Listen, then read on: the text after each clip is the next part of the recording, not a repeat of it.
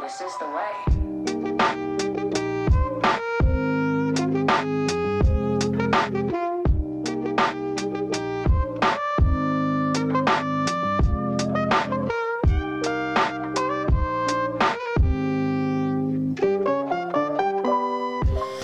Hezký den, dámy a pánové, mé jméno je Stanislav Novotný a já vás vítám u třetí epizody Světlé strany internetu.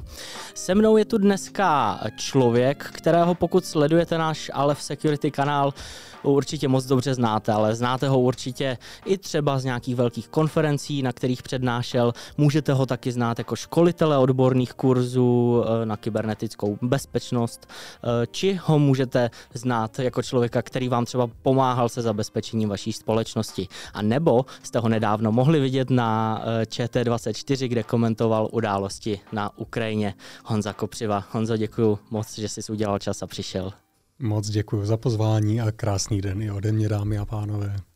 Já už jsem uh, zmínil několik věcí, kterými se vlastně zabýváš, ale já bych se možná úplně na začátek vrátil trošku zpátky, a to do časů, a nevím, jestli si třeba vzpomeneš, nebo jestli takový moment existoval, kdy si tak nějak věděl, že kyberbezpečnost je ten obor, kterým by se chtěl do budoucna zabývat.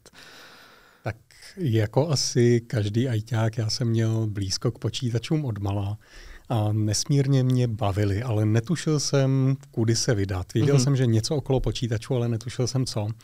A teprve, když jsem došel na bakaláře na vysokou školu, tak jsem přišel do styku trošičku víc s kybernetickou bezpečností jako oborem. Měli jsme samostatný předmět věnovaný kybernetické bezpečnosti a tam jsem tenkrát zjistil, tohle je vlastně samostatný obor a tím by se člověk teoreticky mohl živit. Tak v tu chvíli jsem se proto natchnul, když jsem si vybíral potom pokračující studium inženýrský, tak jsem se podíval, jestli náhodou už někdo v našich luhách a hájích neškolí kybernetickou bezpečnost a tenkrát s tím ČVUT tady v Praze začínala. Tak jsem se přihlásil, absolvoval jsem ten jejich obor, no a Takhle jsem skončil v kybernetické bezpečnosti.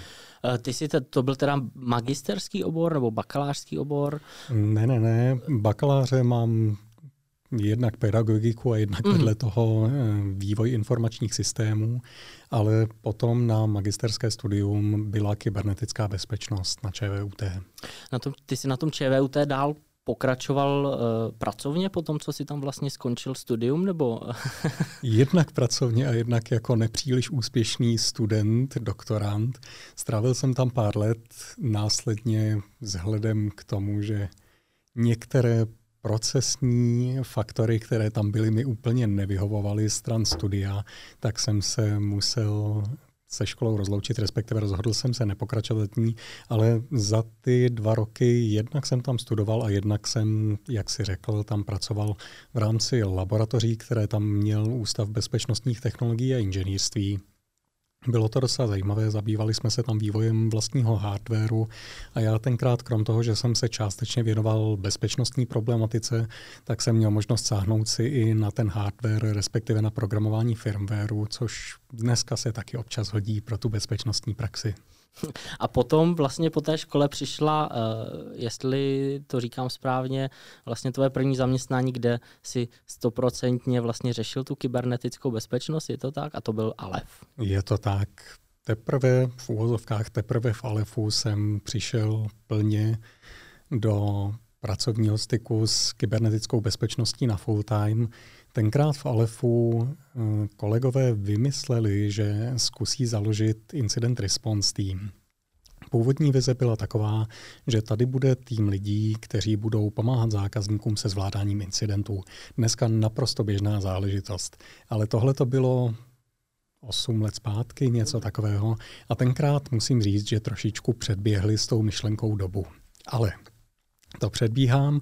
Já jsem tenkrát nastoupil do tohohle nově vznikajícího týmu a vzhledem k tomu, že nás krátce potom opustila kolegyně, která to měla celé vést, tak jsem se z pozice toho řadového operátora, toho incident response týmu dostal do role člověka, který v podstatě vytvářel ty procesy, nějakým způsobem nastavoval, jak to tu bude vypadat a následně stavil ty služby. Takže tímhle tím způsobem jsem skončil v té roli v uvozovkách šéfa týmu. Nicméně, jak jsem zmínil výše, bohužel v té době jsme trošičku předběhli dobu, předběhli trh s tím, co jsme chtěli nabízet. Ukázalo se, že organizace buď nebyly ještě úplně zralé na službu tohohle typu, anebo si chtěli takovéhle týmy stavět interně, tak jsme začali nabízet služby typu pomůžeme vám postavit si takový tým, vyškolíme vám vaše vlastní lidi, budeme vám dělat expertní centrum v momentě, kdy máte složitější incident, a paralelně s tím jsme se začali věnovat trošičku víc i oblastem, jako je aplikační bezpečnost v rámci toho mého týmu a konec konců i ofenzivní bezpečnost, čili různé typy bezpečnostních testování. Hmm. Kromě toho, eh, toho všeho, co jsi vlastně teď vymenoval, eh, ty jsi vlastně i školil, eh, je to tak?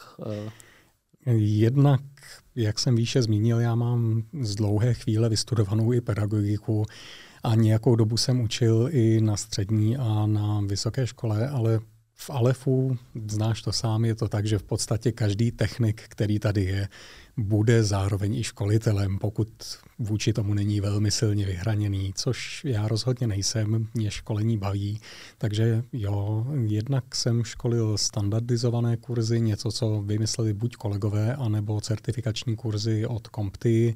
Paralelně s tím jsem potom vyvíjel kurzů několik sám. Aktuálně připravuju jedno školení na úvod do analýzy malvéru. Já jsem se na to právě chtěl zeptat, eh, protože já jsem vlastně, nechci říct absolvoval, ale seděl jsem na spoustě těch školení, co vlastně ty si dělal, i když jsme dělali dřív online, tak jsem vlastně spravoval uh, tu online vlastně audienci, která tam byla a vždycky mi to právě přišlo tak, jako, že tě to jako baví to dělat a právě jsem přemýšlel, proč to tak je a právě eh, když zmiňuješ tu pedagogickou školu, tak mi to všechno tak nějak cvaklo. A, kromě toho, ještě ty si určitě vystupoval na spoustě konferencí. Hlavně teda asi před covidem předpokládám, to bylo jako prezenčně. Samozřejmě prezenčně hlavně, hlavně před covidem, ale musím říct, že naopak od chvíle, co přišel covid, mám pocit, že z pohledu frekvence se mi to trošičku zvýšilo, mm-hmm. protože najednou spousta lidí zjistila, že dělat online konferenci je podstatně snažší, než dělat prezenční konferenci. A tak jsem se dostal k podstatně většímu počtu takových akcí, na kterých měli zájem o nějakou přednášku než předtím. Máš třeba nějakou uh, konferenci, uh, nechci říct oblíbenou, ale která se ti opravdu jakoby líbila a přednášel si na ní opravdu rád? Uh, nebo třeba největší konference, na které si přednášel? Tak největší si myslím, že byla na konci loňského roku, anebo to bylo letos v lednu, ISC Squared Security Congress, hmm. to je, ISC Squared je organizace, která stojí za spoustou odborných certifikací, mimo jiné certifikace CISSP.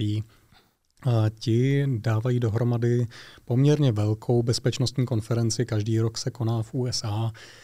Tentokrát vzhledem k zdravotní situaci ji přesunuli kompletně online. A tam si myslím, že posluchačů jsem měl asi zatím nejvíc, byť jistý si tím nejsem, čísla jsem nedostal. Ale jinak akce, na které přednáším velice rád a do jisté míry pravidelně, tak je SenseFire konference, konference, kterou organizuje SANS Institute. To by jsem mohl krásně, uh, mi krásně nahrál, uh, protože ty si vlastně, kromě jiného, i SANS Incident Handler. Říkám to správně. Nebo takhle dejme, to... Dejme tomu. Přečetl jsem to takhle na tvém LinkedInu. Uh, já jsem četl několik článků, vlastně ty tam publikuješ články, kde ať už třeba analyzuješ nějaký malware, jestli to chápu správně, nebo nějakou phishingovou kampaň, na kterou narazíš. Děláš v rámci toho ještě něco jiného, kromě toho, že vlastně, nebo možná ty vlastními slovy popiš vlastně, co, co, co je tvým údělem, jestli to tak můžu říct, v této organizaci. Určitě. SANS Internet Storm Center je víceméně mm, uskupení specialistů na kybernetickou bezpečnost, kteří se rozhodli dát komunitě svůj čas. Mm. Jinými slovy, je nás v tuhle chvíli asi 25 cca a dělíme se společně o služby, které v rámci Internet Storm Centra jsou vypsané, čili každý den má někdo z nás na starosti fungování celé té organizace a v uvozovkách bezpečnost internetu. Ono historicky to skutečně vzniklo jako vize odborného centra, na které se může obrátit kdokoliv, kdo má problém a kde může získat informace o tom, jaké jsou aktuální hrozby a jak na tom jsme z pohledu globální bezpečnosti. A tak do jisté míry Internet Storm Center do dneška skutečně funguje, čili pokud mám čas a mám zájem, můžu se přihlásit k tomu, že si vezmu některý den v týdnu službu a následně ten den mám za úkol eh, pomáhat lidem, kteří se na nás obrátí, ať už s prozbou právě o analýzu nějakého malvéru, nebo s prozbou, mám tady teď nějakou zajímavou hlášku v logu, nerozumím tomu, co se děje, nebo teď jsem kliknul na phishing, ukradli mi peníze, co s tím mám dělat. Díky tomu, že se na nás obrací skutečně lidé z celého světa, je to občas docela zajímavé, ty věci, které pomáháme řešit, ale krom toho, že člověk, který má službu, má být právě v roli tohohle pomocníka, tak má za úkol pokud mu do toho něco zrovna nevleze, publikovat i nějaký zajímavý článek, ideálně k nějaké aktualitě. Teď by to mohlo být třeba ono nešťastné dění na Ukrajině, ale jinak může to být právě analýza nějakého zajímavého malvéru, který jsme potkali v nedávné době, nebo analýza zajímavé phishingové kampaně. Takže tohle to, protože jsou to ty věci, ke kterým se člověk dostane nejčastěji a vidí v nich něco, co je trošičku netradiční, tak to jsou většinou ta témata, ke kterým tam sklouznu já, ale pokud si koukal i na některé mé historické články asi si všimnul, že já mám rád třeba i hraní si s různými statistikami a podobnými mm-hmm. věcmi. Eh, ty kromě vlastně toho eh, Sansu postuješ i na svoji vlastní webovou stránku untrustednetwork.net. Co tě takhle z toho nejvíc baví? Baví tě uh, sednout si a napsat nějaký zajímavý článek, nebo jet na nějakou konferenci a přednášet pro ty lidi na konferenci, nebo tě prostě baví přijít do práce a právě analyzovat nějaký malware, ta analytická práce? Mix všeho. Tohle je důvod, proč jsem nesmírně rád, že mám práci, jakou mám a pracovní náplň takovou, jakou mám a že je mi to zároveň koníčkem. Protože historicky tady v Alefu i věci, které si dělám sám pod hlavičkou svojí firmy, jsou v podstatě takové, že na co mám zrovna náladu, v tom najdu uplatnění. Ať už je to právě malware, vždycky kolem mě jde něco, co si zaslouží analýzu a pokud na to ten čas mám, tak mu ji rád věnuju. Ale vedle toho, pokud už mám v ruce něco zajímavého, co si zaslouží třeba zveřejnit, tak to může být formou článku, pokud mám chuť napsat článek, nebo pokud si to zaslouží zmínku na konferenci, tak třeba vystoupení někde na konferenci. Ale obecně mám na tom rád právě to, že nic není stejné, nemám žádnou zaběhnutou rutinu, ale můžu dělat v podstatě to, na co mám v danou chvíli chuť. Mm-hmm. Mimo to vlastně je možná uh, i dobré zmínit uh, videa, které děláš na YouTube, protože ty jsi natočil sérii, nevím, jestli ještě bude pokračovat, to možná bude, můžeš potom prozradit, praktické základy kybernetické bezpečnosti, která si myslím, že měla docela úspěch, protože co jsem koukal, tak prostě několik tisíc shlédnutí to má a i jsem slyšel odezvu od některých lidí, uh, kteří si ty videa pouští a, a opravdu je cení. Tak máš v plánu uh, něco tak podobného dělat? Je to jakoby v série, kterou plánuješ dělat delší dobu? Určitě je. Já jsem s tím původně začal tak jako spousta lidí, kteří začali publikovat videa na YouTube. Přišel covid, najednou jsme byli zavření doma, neměli jsme co dělat, tak jsme chtěli trošičku buď se vyřádit kreativně, anebo dát něco komunitě. Říkal jsem si, proč nespojit tyhle ty dvě záležitosti dohromady ale praktické základy kybernetické bezpečnosti bohužel trošičku začaly trpět nedostatkem mého času, protože v práci se toho najednou začalo scházet trošičku víc a tím pádem tahle věc spolu s mnoha jinými šla na druhou kolej. Nicméně teď to začíná vypadat, že toho volného času na podobné aktivity budu mít naopak trošičku víc, tak mám v plánu jednak s praktickými základy kybernetické bezpečnosti znovu začít a jednak pokud najdu čas i na tohleto publikovat některé další byť trošičku jinak zaměřené série zase ke kybernetické bezpečnosti, ale k jiným aspektům.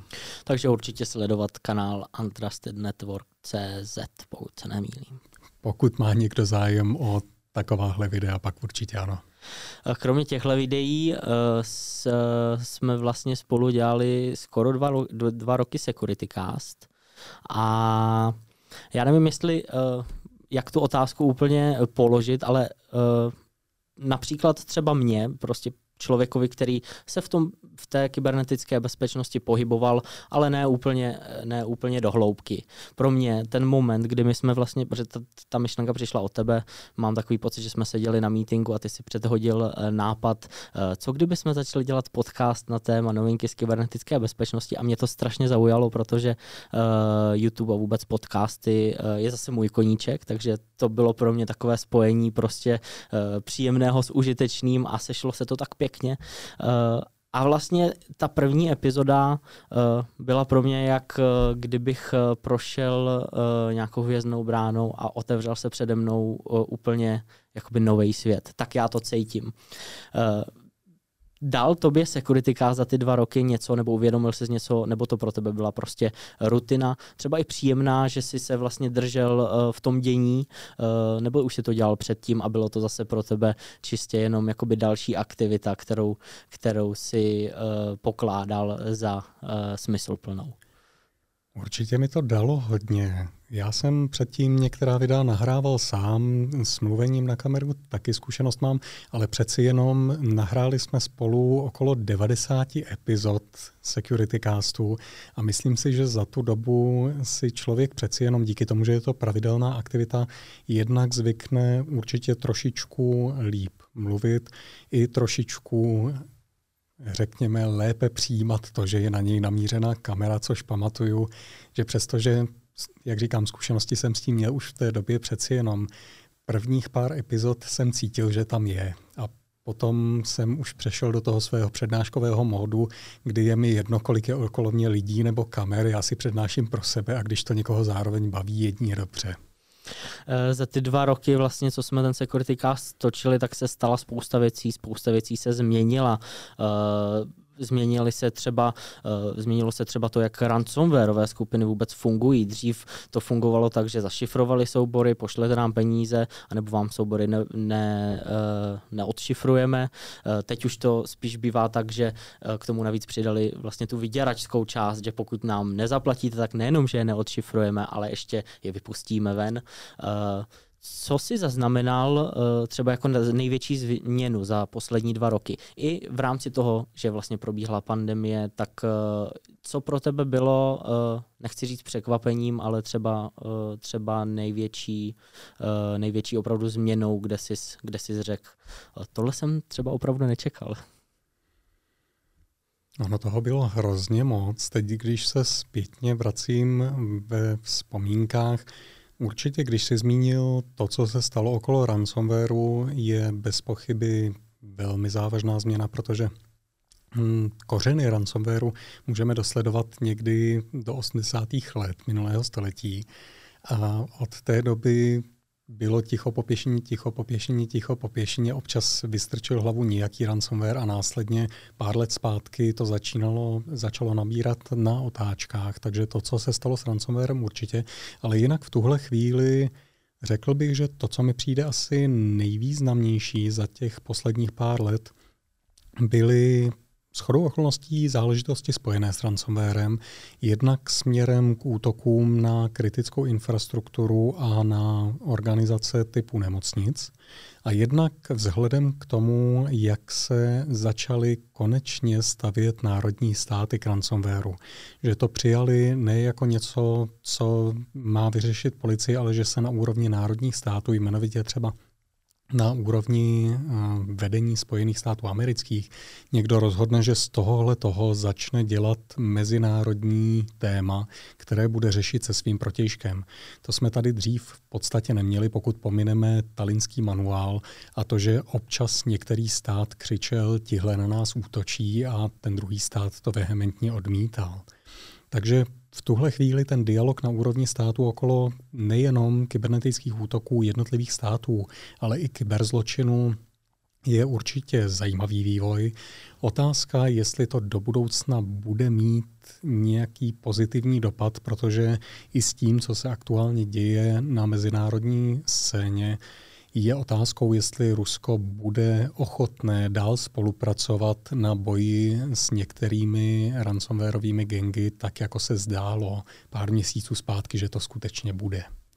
Myslíš si, že k rozvoji uh, těch ransomwareových gangů a vlastně k navýšení jejich počtu uh, přispěl i, uh, přispěla i, při, uh, přispěl i rozvoj kryptoměn? Bez pochyby. Když se podíváš na to, jak původně ransomware získával, nebo autoři ransomwareu získávali peníze, tak ano, bylo to s příchodem kryptoměn, zkusíme si bitcoin, byť to vlastně nic nestojí, ale třeba nám někdo zaplatí. O, jak jsme byli tenkrát naivní. Ale vedle toho pamatuju si, spousta ransomwareů šla cestou, kupte si dárkové karty v nějakém e-shopu a pošlete nám jejich čísla. Ono se to pořád jednou za čas objeví, ale tenkrát to bylo podstatně citelnější. A nebo co se hodně využívalo, takové ty ruské služby, co dneska už víceméně jsou snad všechny zrušené, které umožňovaly taky převádět peníze velmi snadno, nebo případně převod přes Western Union a podobné věci. Takže kryptoměny určitě byly jeden z významných faktorů. Ten druhý významný faktor, myslím si, a nechci se pořád vracet k Rusku, ale tam mi přijde, že je to skutečně velmi úzce spjaté, byla skutečnost, že Rusko dlouhodobě odmítalo jakýmkoliv způsobem postihovat kybernetický zločin, pokud nebyl cílený na občany Ruska a občany jeho spojenců. Takže v tu chvíli kdo žil v Rusku, mohl si útočit na koho chtěl a v podstatě nic mu nehrozilo, pokud nevycestoval mimo Rusko. Aktuálně to začalo vypadat, že tohle se změní, tak to byl zajímavý trend, když už jsme u těch změn. Vypadalo to, že některé původně ruské ransomwareové skupiny si začaly hledat partnery v rámci Číny, což by v případě nějaké odvetné akce znamenalo další vrstvu, za kterou se můžou schovávat. My se, te, nebo teď se nám takhle uh, do konverzace lísá to Rusko, tak uh, asi, asi bychom mohli nějak komentovat uh, to, co se děje zrovna teď. Jako já jsem na začátku zmiňoval, že ty jsi vlastně byl nedávno v české televizi, kde si uh, vlastně říkal, že to, co se děje, nebo ta ruská agrese vůči Ukrajině, že to není událostí posledních 14 dní, ale že za posledních 14 dní ta situace jenom rapidně vyeskalovala, ale uh, nějaké ty útoky už eh, se tam mezi, nebo napětí mezi Ukrajinou a Ruskem eh, je vlastně na místě už od roku vlastně 2014 prakticky. Je to tak.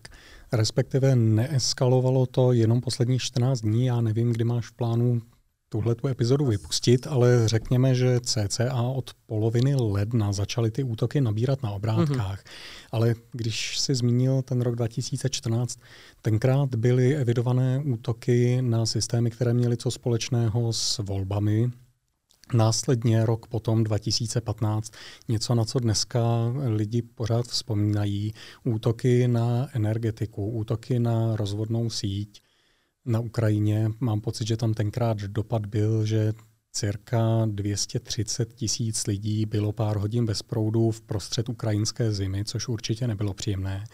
Následně o rok později víceméně totéž. Tam teda nebyla cílem rozvodná síť. Mám pocit, že v roce 2016 to byla přenosová soustava, ale je to jedno, výsledek byl stejný. Zase cirka čtvrt milionu lidí nějakou dobu v zimě bez proudu. Následně o rok později NotPeťa.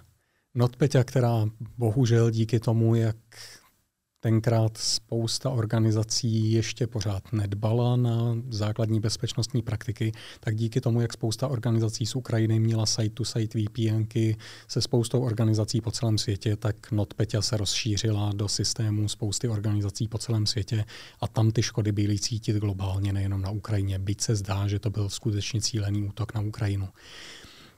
Nicméně, proč tohle všechno zmiňuju?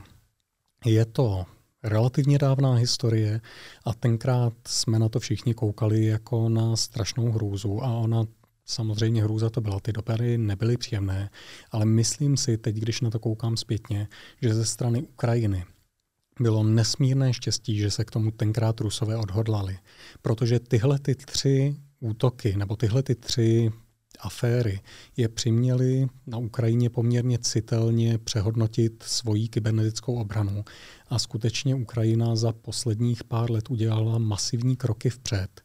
Což myslím si je důvod, proč přestože ano, viděli jsme útoky, viděli jsme sofistikované útoky proti ukrajinským cílům, když si vezmeme jenom ty wipery, které byly použity, tak to rozhodně nebyl kód, který člověk píše sám na koleni, zrovna v tou variantou, kterou to udělali útočníci, Nicméně myslím si, že kdyby nedošlo k těm předchozím třem výše zmíněným útokům, tak to mohlo vypadat při invazi ruských vojsk ještě podstatně hůř, protože představa, že na jednou půlce Ukrajiny přestane fungovat elektrika, asi by to mělo citelný dopad na to, jak se Rusům bude dařit. Já jsem to chtěl vlastně i zmínit, že uh od začátku toho ledna nebo od poloviny toho ledna, kdy ty útoky eh, pomalu nabíraly na síle, tak vlastně nej, eh, nejzásadnější, co jsem zaznamenal, byly asi ty Vipery, co jsem pochopil, ale že jsem právě čekal trošku větší tlak Ruska v kyberprostoru na Ukrajinu a přesně pokoušet se o vyřazení nějaké kritické infrastruktury, což pokud jsem zaznamenal, tak se nestalo. Myslíš si, že teda je to kvůli tomu, že Ukrajina byla připravená v kybernetickém prostoru lépe, než by byla, pokud by se nestaly ty kybernetické útoky roky zpátky? Myslím, že je to určitě faktor.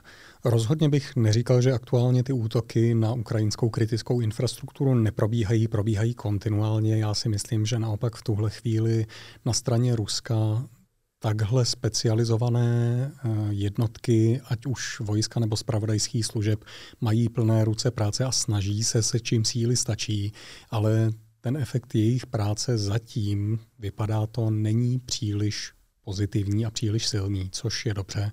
A myslím si, že ano, determinující faktor krom jiného je to, co jsme zmínili, čili mhm. ta teď už lepší příprava Ukrajiny na případné útoky. Ukrajina mimo jiné uh, vlastně verbuje IT armádu, jak ona to sama, sama nazývá. Mimo to se vlastně do toho konfliktu vkládají ať už obyčejní lidé z celého světa, kteří chtějí pomoct, ať už ransomware skupiny, jako skupina uh, například Conti, která uh, sam, prakticky sama sebe vyřadila tím, že se, tím, že se otevřeně přihlásila, přihlásila na ruskou stranu. Co třeba ale pro toho běžného člověka, pokud si někdo řekne a nainstaluje si ten, ten program na provádění DDoS útoku a chce se zapojit, eh, může mu reálně něco hrozit, protože třeba eh, minulý týden Rusko zrovna vypustilo seznam asi 17,5 tisíc eh, adres a vlastně domén, které označuje jako vyníky nějakých DDoS útoků a jsou tam různé Google dokumenty. Myslíš si, že reálně jakoby někomu hrozí, že nějak, nějaký stát opravdu bude vymáhat za tyhle aktivity nějaké postihy? Pokud jde o Rusko, velmi bych se divil, kdyby s něčím takovým uspěli, ale rozhodně bych tím nechtěl naznačit, že je dobrý nápad vzít svůj vlastní počítač, na něj si nainstalovat nástroj, který mi umožní na někoho realizovat dosvůtok a pustit si ho z vlastního domácího připojení. Obecně já naprosto chápu, že se lidi chtějí zapojit do něčeho takového, protože všichni cítíme, že chceme něco udělat a že je správné něco udělat. A tohle to je cesta, která se zdá být relativně jednoduchá a můžeme si potom říct, jo, taky jsem něčemu pomohl. Ale ruku na srdce, dopad těch dosů útoků na reálné fungování ruské vlády nebo ruského vojska je absolutně nulový maximálně tím můžeme lehce znepříjemnit život nějakému nebožákovi, který se chtěl připojit zrovna na stránky vlády a tam si teď přečte, jak jsou rusové zlí na Ukrajinu v lepším případě, a nebo v horším případě nepřečte si vůbec nic. Rozhodně tedy nechci říct, že se jedná o věc, která by byla negativní v uvozovkách. Já chápu, že spousta lidí ty útoky chce realizovat a spousta lidí ty útoky bude realizovat, ale rozhodně bych nabádal každého běžného člověka, který se nespecializuje na kybernetickou bezpečnost, aby tímhle směrem nechodil, protože zrovna ty nástroje, které si zmínil, velmi často můžou být nakažené nějakým škodlivým kódem a potom dáváme v šanc ten počítač, na který ten nástroj nainstalujeme, nebo v momentě, kdy se připojíme k nějaké webové stránce, která za nás dělá ten DOS, minimálně zahlcujeme linku našemu operátorovi a všem transitním operátorům, což konec konců u DOSu vždycky. Takže ve finále ten dopad nemusí být v uvozovkách jenom na ten zamýšlený cíl, ale i na spoustu infrastruktury po cestě a to samozřejmě taky žádoucí není. Já už jsem zmínil vlastně skupinu Conti eh, za Conti ransomwarem, eh, která navíc nedávno pohltila prakticky Trickbot. Eh, následně vlastně prohlásila, že ho bude nahrazovat jiným malwarem, Bazar Backdoor, aby následně vlastně po začátku toho konfliktu se vlastně ta skupina za Conti ransomwarem rozhodla oficiálně prohlásit to, že vlastně stojí na ruské straně a budou útočit na kohokoliv, kdo útočí na uh, rusky mluvící země, pokud chápu správně, oni to ještě několikrát vlastně přeformulovali. Uh, No a pak přišel na řadu ukrajinský výzkumník, eh, já eh, nevím přesně, eh, jaké je jeho jméno, který údajně tu skupinu už roky jako sledoval a začalo to tím, že vlastně vypouštěl jejich chatlogy, který bylo nejdřív 60 tisíc, pak 109 tisíc a skončilo to u toho, že najednou máme leaklý source code, ať už je to builder ransomwareu, vlastně encryptoru, dekryptoru. Co vůbec na tuhle celou situaci říkáš? Je to konec skupiny za kontirancoverem, myslíš? Nemyslím si, nicméně konec toho jejich stávajícího toolingu téměř jistě. Tam jenom jedna věc. Ty jsi zmínil výzkumník z Ukrajiny. Vypadá to, a tak zněla i spousta těch informací, které kolují v odborné komunitě, že se nejedná o žádného výzkumníka, ale že je to jeden z partnerů Conti Ransomwareu, který s chodou okolností je z Ukrajiny a právě proto měl přístup ke všem těm datům a proto teď máme k dispozici ty materiály, které máme a dávalo by mi to podstatně větší smysl. To určitě, no. Nicméně Zpět k tvé původní otázce. Myslím si, že skupina Conti, tak jak v tuhle chvíli fungovala s ransomwarem, bude si muset postavit nový tooling. Na druhou stranu, konec Trickbotu v uvozovkách a přechod programátorů, hlavních vývojářů Trickbotu do Conti. Totež předtím s Emotetem hezky ukazuje, že bohužel tahle ta skupina má velmi dobré technické know-how a velmi dobré technické zdroje, takže pro ně zotavit se z tohohle určitě nebude jednoduché, ale předpokládám, že o nich určitě uslyšíme zakrátko znovu. Konec konců oni ty útoky nepřestali dělat jenom proto, že jim tamhle někde utekly zdrojové kódy. Moc se o tom nepíše, ale jenom za posledních pár desítek dní těch institucí postižených byly no, opět taky desítky. Uh, jak tenhle eh, konflikt vlastně může změnit vůbec eh, chování, nebo změní to nějak chování lidí vůči kyberbezpečnosti. Já jsem totiž četl a vidím to i, i, i reálně, například nárůst phishingových kampaní na obyčejné lidi. Uh, nevím, jestli to teda nějak souvisí s tím konfliktem, nebo jestli ty útočníci se snaží využít toho, že ty lidi nedávají pozor a třeba nejsou, tak, nejsou tak obezřetní před tím, než by normálně byli. Ale myslíš si, že, že že ten kyberprostor už je tak jakoby zatavený v těch lidech, že opravdu ho berou jako součást eh, třeba toho konfliktu? Já bych řekl, že určitě. Mm, částečně to bude dané i tím, že přeci jenom tohle je první konflikt fyzický, u kterého v médiích v podstatě denně čteme o tom, jak nějaký kybernetický útok někde něco provedl. Nechme stranou, že kvalita toho mediálního pokrytí je většinou mizerná a že v momentě, kdy člověk čte to, co se objeví na velmi populárních a pro jistotu nejmenovaných českých stránkách, z kterých většina populace získává informace, tak se mu otvírá ta příslovečná kudla v kapse, protože si říká, pro boha živýho, koho to tu citujete, vždy ten člověk neví, o čem mluví. Ještě líp v momentě, kdy se samotný český novinář rozhodne přeložit si bez kontextu nějakou zprávu, která byla v zahraniční odborné publikaci. Toto potom dopadá. Nicméně, nic, nebudu se, tady, nebudu se tady zbytečně rozčilovat, k čemu jsem chtěl dojít.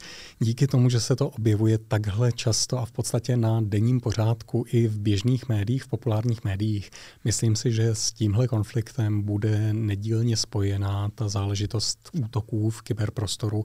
Je otázka, jestli si z toho někdo z běžných lidí vezme nějaké ponaučení, nebo jestli to bude status quo z tohohle toho pohledu.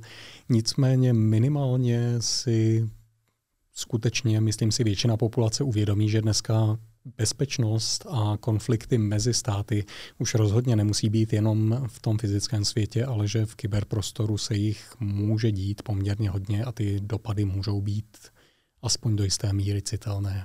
Je to vlastně první konflikt v historii, kde ta kybernetická bezpečnost bude mít svoje nezastupitelné místo a to myslím tím když se o tomhle konfliktu budeme učit za 20 let, uh, tak momentálně vlastně největší konflikt byla asi druhá světová válka, potom se taky samozřejmě děly další věci, ale žádný nikdy nebyla kyberbezpečnost součástí vlastně uh, až tak, jako je teď masivně těch konfliktů.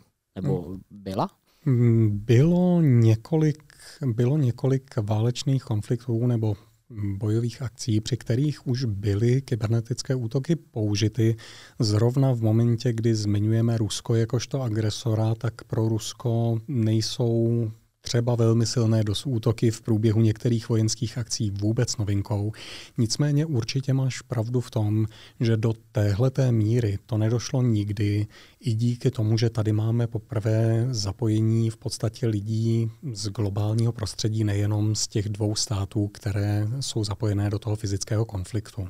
Mm, ono celkově vlastně, pokud si to veme, vememe z toho úhlu pohledu, že 30 let zpátky prakticky ještě nikdo neměl uh, mobilní telefon, o 10 let později měli všichni otevírací mobilní telefon a v roce 2010 už mají všichni dotykový telefon a jsou prakticky připojeni k internetu. Teď uh, Mark Zuckerberg uh, vyvíjí vlastně metaverse, kdy i svoji vlastně společnost, která vlastní Facebook a Instagram marketingově přejmenoval, takže on ten jeho záměr je jasný, prostě vytvořit, uh, jako oni tomu říkají, internet 3.0, uh, jestli to říkám správně. Uh, jaký máš názor, jaké bude postavení kyberbezpečnosti třeba v budoucnu? Máš v hlavě nějakou představu, jak to bude vypadat za 30 let? Myslíš si, že budeme muset úplně absolutně jakoby pře, eh, sebe přenastavit to, jak vnímáme eh, zase ten kyberprostor, pokud budeme eh, jeho součástí v takové míře, v jaké vlastně ten Mark Zuckerberg a další Elon Musk chystají? Neřekl bych. Z toho prostého důvodu, že přeci jenom žádný vývoj neprobíhá úplně skokově. Já mám pocit, že je to podobné, jako když si vezmeme příklad, když se objevily auta. Do té doby, na co si museli lidi dávat pozor, aby je nesrazil na ulici kůň, ale jinak bylo všechno dobrý. A teď najednou se tady někdo prohání 60 km, 70 km rychlostí. Taky. Neznamenalo to konec populace, Nová generace s tím vyrůstala, proto to bylo zcela normální rozhlídnout se, než přejdou ulici a hold ta starší generace musela si zvyknout nebo za to zaplatila. V lepším případě zdravím a nějakými oděrky, v horším případě třeba i životem. Já si myslím, že podobný, řekněme lehce darwinovský přístup nás bude čekat i pokud půjde právě o vývoj kybernetické bezpečnosti. Konec konců je to vidět i teď. Kdo skočí na phishing, kdo skočí na phishing opakovaně, no ho to bude stát peníze. Pokud se z toho nedokáže poučit, je to ten pomyslný slabý článek a tak to bude i do budoucna. Já v žádném případě nechci bagatelizovat ty škody, těch lidí je mi upřímně líto, ale přeci jenom není to nic nového, pořád jsme lidi, na nás jako takové můžou fungovat jenom pořád ty samé typy podvodů. To, že se objeví nové technické zranitelnosti, určitě ano, ale ty pro běžného člověka nejsou úplně podstatné. To je na nás jakožto specialistech na kybernetickou bezpečnost, aby jsme si s nimi poradili. Na tom člověku je, aby se drželi těch rad, které dostanou od odborníků, ve smyslu záplatujte si jednou za měsíc svoje PC, záplatujte si jednou za nejpozději čtvrt roku svůj router, něco takového. A pokud se tohohle ten člověk nedrží, pak ano, dává v šanc svoje peníze, svoji infrastrukturu. Je pravda, že tam ten dopad, když k nějakému útoku dojde, bude potom do budoucna určitě citelnější. Konec konců vidíme to teď, když spousta lidí má opravdu data, o která nechce přijít která by historicky měly fyzicky a fotky, videa své rodiny a potom, když ti skočí na počítač ransomware, zašifruje ti to, tak zvažuješ, jestli zaplatíš nebo ne. Takže tohle to si myslím, že bude z pohledu dopadů pro jednotlivce možná citelnější, ale jinak nemyslím si, že bychom v tomhle viděli něco úplně převratného. My jsme se hodně teď uh, uh, soustředili vlastně na koncové uživatele nebo na běžné uživatele. Uh, jak jsou na tom společnosti? Ty jsi za poslední roky vlastně v Alefu prováděl určitě spoustu, ať už penetračních testů, či konzultací s těmi, s různými společnostmi na trhu, se, s public vlastně sektorem. Máš, máš, nebo je něco, co se třeba napříč těmi společnostmi opakuje, co, uh, co ty společnosti dělají špatně, co, co Je toho spousta, co se opakuje, ale v žádném případě bych neřekl, že to dělají třeba všichni. Jsou věci, které jsem výdal a výdám pořád a je jedna, jestli v českém prostředí nebo na mezinárodní úrovni věci, které se opakují a jsou špatně, ale pořád spousta organizací, byť už to zdaleka není tak hrozné, přistupuje ke kyberbezpečnosti jako k technickému problému. Neříkám, že technika a technologie nejsou velmi podstatnou součástí, ale přeci jenom není to o tom. Předně je to problém, který je v lidech v procesech. Ta technika je nezbytná, ale rozhodně není tím jediným, co by nám pomohlo bezpečnost zajistit. Takže tohle je, když se na to podíváme high level, taková věc, která mi přijde, že je relativně citelná. No a krom toho, respektive s tím spojená možná myšlenka, technika nás zachrání. Vždyť my máme antiviry, vždyť my máme SIEM, vždyť my máme EDR, vždyť my máme firewall. Dobře, máte, ale dívá se někdo na to, co z nich leze, rekonfiguruje to někdo. U spousty organizací ano, mají velmi komplexní procesy, mají velmi sofistikované týmy, které nad tím tráví dnes a denně spoustu času a díky tomu ty organizace jsou velmi dobře připravené. Pak je tu ale spousta takových, které skutečně spoléhají na to, že ten antivir prostě zafunguje a on nezafunguje. Respektive mnohdy ano, ale mnohdy ne, pokud je to cílený útok. Já si dám tu práci s tím, abych zjistil, jaký antivir firma používá a jestli používá nějaké EDR a potom přímo jim na míru napíšu něco, co ani jedno z toho nechytne. Takže se to vlastně všechno vrací v kruhu zpátky k tomu lidskému faktoru, že ten je nejdůležitější, ať už pro společnost nebo v tom vlastně normálním životě. Člověk musí přemýšlet a vzdělávat se kontinuálně. Je to tak, konec konců, když se na to podíváme, Vzděláním to začíná a končí, protože v momentě, kdy ty jako běžný uživatel nebudeš vzdělaný a klikneš na odkaz ve phishingu, máme tu malware, v momentě, kdy top level manažer nebude vzdělaný a nedokáže dobře řídit bezpečnost v té organizaci, tak jí může hrozit i něco podstatně horšího než ten malware. Uh, ty jsi dělal vlastně penetrační testy, pokud se nemýlím. Jejich součástí, a to mě strašně zajímalo v tu chvíli, kdy jsem to slyšel, uh, je i fyzická bezpečnost. Uh, jestli to říkám správně, testujete i jestli se fyzicky může útočník dostat do té společnosti? Nebo Určitě. v minulosti jsem měl spíš testoval si. Jak v případě penetračních testů, tak v případě takzvaných red team cvičení. Tam už je to většinou trošičku komplexnější, ale obecně penetrační testy nebo red teaming, do kterého je zahrnutá ta fyzická složka, cílem je někam proniknout a tam případně něco provést. Buď tam něco nechat, připojit to k síti, nebo si něco odnést. Takže ano, takových testů jsme dělali, nebudu říkat mnoho, ale rozhodně řadu a jsou velice zajímavé. A tam mi právě přijde, že je krásně vidět to, co jsme říkali před chviličkou. Ta hodnota toho vyškoleného člověka a ten lidský faktor z pohledu bezpečnosti. Pamatuju, tohle to byl poměrně pěkný a dlouhodobý, tam jsme to dělali téměř týden, fyzický penetrační test u jednoho zákazníka. A tam pamatuju, Povedlo se nám proniknout do toho cílového prostředí za ten týden asi osmkrát.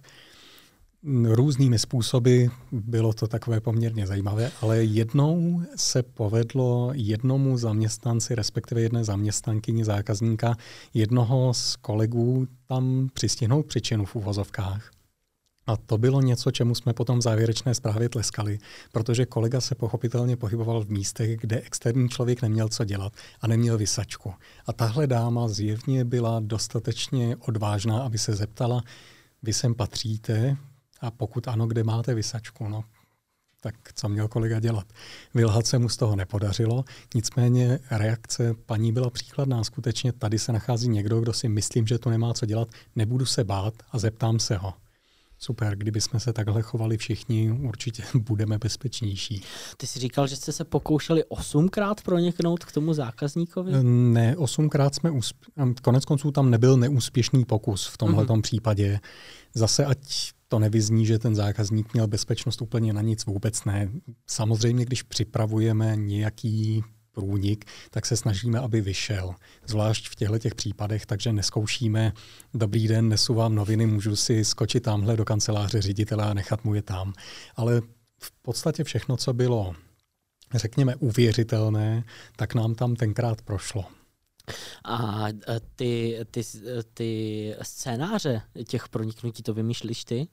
Eh, s týmem spole, předpokládám nějakým? Tak, já jsem, protože historicky, když jsme začínali s fyzickými penetračními testy, tak na ně nebyla volně dostupná žádná metodika, aspoň já jsem tenkrát žádnou nenašel, tak jsem sednul jeden večer k počítači a napsal jsem nám, jak ji udělat. A následně jsme si ji v praxi mnohokrát ověřili a funguje poměrně dobře, takže ano, Máme tam nějakou pozorovací fázi na základě téhleté fáze a na základě sběru dat z otevřených i uzavřených zdrojů si naformulujeme určité scénáře a ty potom zkoušíme. Většinou je to teda scénář, že se někdo fyzicky snaží uh, dostat do té společnosti. Můžeš pozor prozradit třeba jeden způsob, jakým se to podařilo, uh, podařilo toho dosáhnout? Určitě. Obecně v jednoduchosti je síla, takže to nebylo zrovna u tohohle zákazníka, ale trik, který já používám s oblibou a velice rád, abych si ověřil, jak funguje ta první úroveň bezpečnosti, čili nějaký bezpečák nebo nějaká recepční. V momentě, kdy mám telefon u ucha, jsem oblečený relativně slušně, vypadám, že jsem na telefonu s někým, a následně do toho telefonu začnu, když procházím okolo bezpečáka nebo recepce, křičet, no jo, však už jsem v budově, za chviličku jsem u tebe v kanceláři a pokračuju dál, jako kdybych je neviděl. Málo kdy se mi stalo, že mě někdo zastavil. Neříkám nikdy, ale v jednom případě z deseti, možná. Potom jsou samozřejmě organizace, které mají na vstupu turnikety a čtečky karet a tam se dostat je pochopitelně citelně složitější, ale konec konců i tam ten lidský faktor občas selže. My jsme se dostali pomaličku úplně k závěru dnešního podcastu. Eh, ještě než ti položím eh, poslední otázku, která je stejná pro všechny, tak by mě zajímalo, eh, co teď, co bude Jan Kopřiva, co Jan Kopřiva plánuje do, do budoucna, co bys chtěl třeba zmínit? Tak s chodou okolností já od příštího měsíce, čili od dubna, jsem se rozhodl jít víceméně na solovou dráhu v uvozovkách protože jsme si s mou lepší polovičkou založili firmu s vizí toho, že ona bude ta, která se bude věnovat biznisu přes ní, ale nakonec jsem dostal nabídku participovat na několika zajímavých projektech, tak jsem se rozhodl jít do toho v uvozovkách s ní. Takže od dubna začínám vlastní konzultační činnost a krom toho věc, na kterou se hrozně moc těším, až se mi povede dodělat to výše zmíněné školení na analýzu malwareu, to bych chtěl mít hotové někdy cca v půlce roku. A pak se těším, až ho budu školit, protože tohle je jedna z těch věcí, které mě opravdu baví. A myslím si, že by to nejenom na českém trhu pomohlo trošičku zvýšit tu úroveň odborné bezpečnosti, protože přeci jenom analýza malware na nějaké hlubší úrovni není úplně triviální a díky tomu je to oblast, s kterou spousta bezpečnostních týmů a bezpečnostních analytiků tak trošičku bojuje.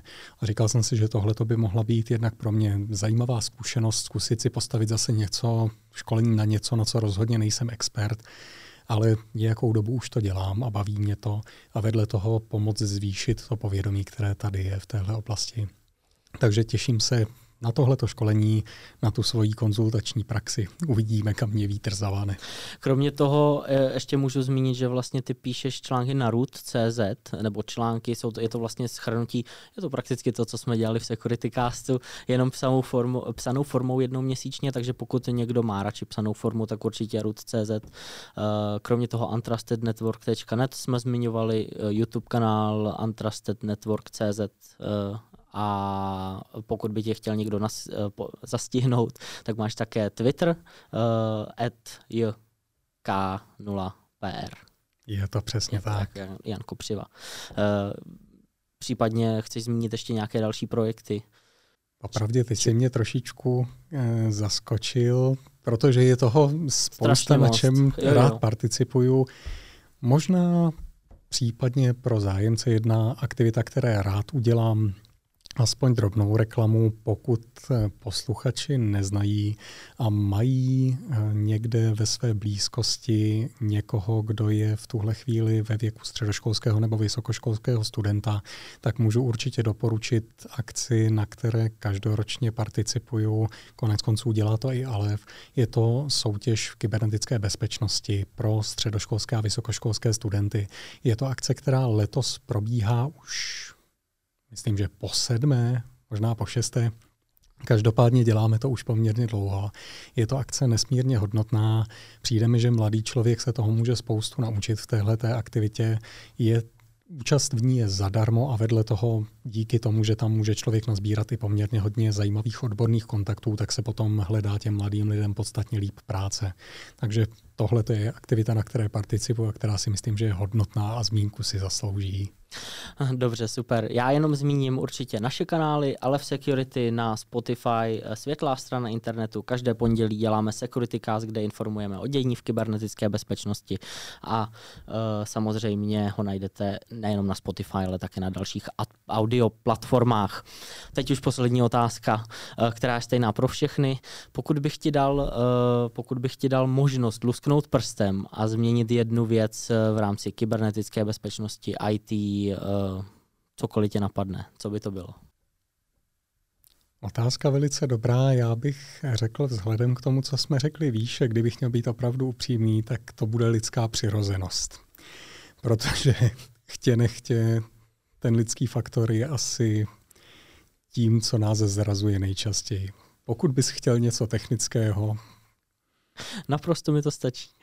Děkuji moc, Honzo. Já ti na památku úplně nakonec jsem nezapomněl. Uh, dám hrníček, uh, který je od nás. Jsem Já už světle. myslel, že kartonovou krabici. to ne, to si nechám, ale hrníček uh, jsem na světlé straně internetu, QR kód náš ale v Security kanál, kde samozřejmě lidé můžou najít i epizody 90, myslím 6-7 epizod s tebou, tak aspoň taková malá památka na nás, na Security Cast, na světlou stranu internetu.